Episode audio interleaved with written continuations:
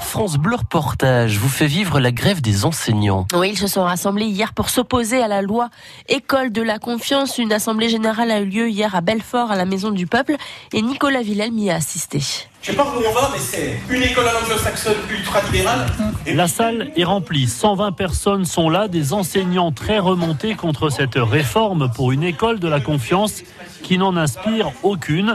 Elle prévoit un changement de statut des directeurs d'école.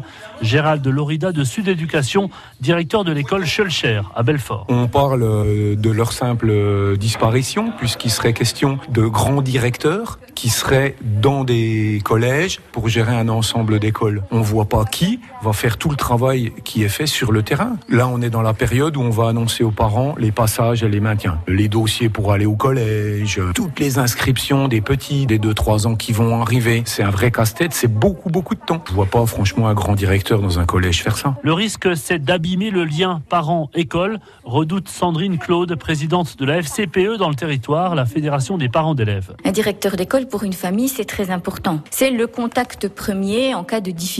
Il doit rester tel qu'il est là, c'est-à-dire un poste privilégié dans une école. Quand on veut vraiment changer les choses, on le fait en cohésion avec tous les partenaires. Or là, aujourd'hui, ça n'est pas le cas.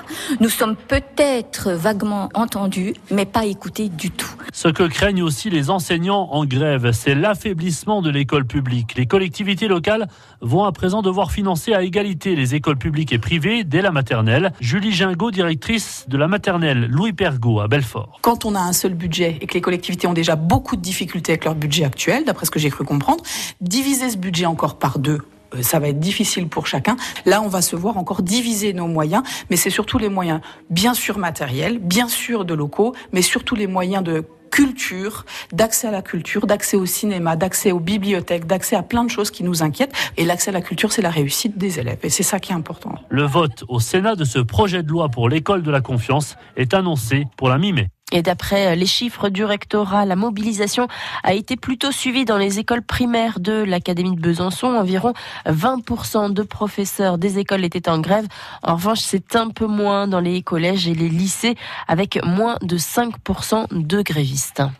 Tout France Bleu en replay, quand vous voulez, où vous voulez, comme vous voulez. Tout France Bleu, Belfort-Montbéliard et sur francebleu.fr.